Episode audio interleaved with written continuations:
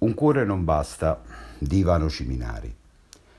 Ho un cuore da leone ed uno d'asino nel parlarvi di diversamente liberi, amici miei, e mi occorrono entrambi, soltanto per scalfirne la superficie. Non sono un critico, non lo sono mai stato e, credetemi, non mi è mai interessato esserlo.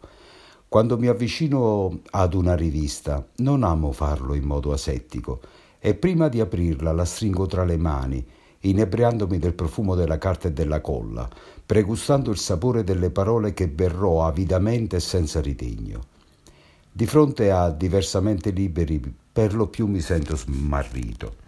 Sarebbe fin troppo semplice raccontarvi della sua essenza, delle sue storie minime, delle praterie di pensiero che si spalancano dietro le gestualità lessicale del protagonisti. Tuttavia, non è questo che merita diversamente liberi, che è pregna di un inespresso urticante e virulento. Si tratta di uno zibaldone sontuoso in cui la semplice parola tende ad un indicibile assoluto, capace di elevare tra scarnificanti spirali di pensiero la vita quotidiana di uomini qualunque a rango di personaggi immortali.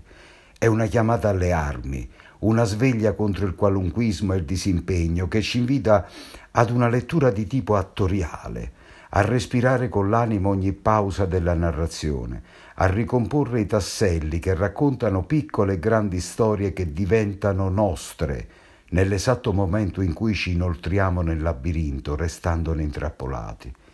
Tra queste pagine, destinate a diventare un topos, i ragazzi dell'ICAT indossano le vesti affascinanti e spietate insieme di sirene che attirano il lettore seducendolo, colloquiando direttamente con lui, inchiodandolo di fronte alla responsabilità di amarli e portarli con sé. E credetemi, amici miei, Diversamente liberi è una trappola ben congegnata, una scatola magica piena di voci che ci pare di conoscere da sempre, un arazzo intessuto di quotidianità potenti e insidiose, capaci di avvilupparvi e di trascinarvi come agnelli sacrificali tra strade polverose e vicoli che trasudano umanità e violenza. Perderete la strada, vi smarrirete in luoghi sconosciuti e capirete di esservi addentrati nella terra di nessuno, negli spazi non scritti, tra i silenzi che nessuna penna vi racconterà e che rappresentano il confine tra l'apparenza e la carne non vi parlerò delle stanze di vita quotidiana, né del silenzio gonfio di parole che si nasconde tra le pagine, né dei nostri ragazzi cresciuti troppo in fretta perché imparerete da soli ad innamorarvene. Ma sappiate che nessuna parola, nessuna lettera, nessuna riga, nessuno spazio bianco di diversamente liberi è ciò che appare è che una volta che avrete sfogliato la prima pagina, vi ritroverete a fare i conti con la maestria luciferina di ragazzi che hanno imparato a guardare oltre le mura, con la forza di un gruppo che annienterà le vostre certezze e capovolgerà le vostre percezioni, i vostri consueti orizzonti.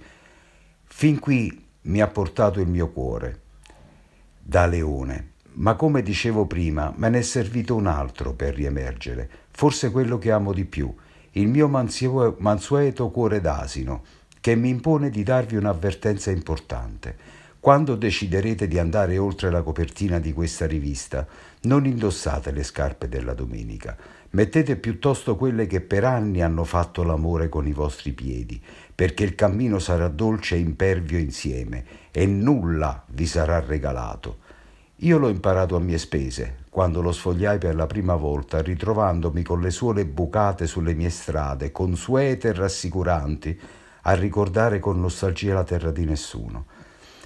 Questo è stato il mio premio, questo è il traguardo che vi attende.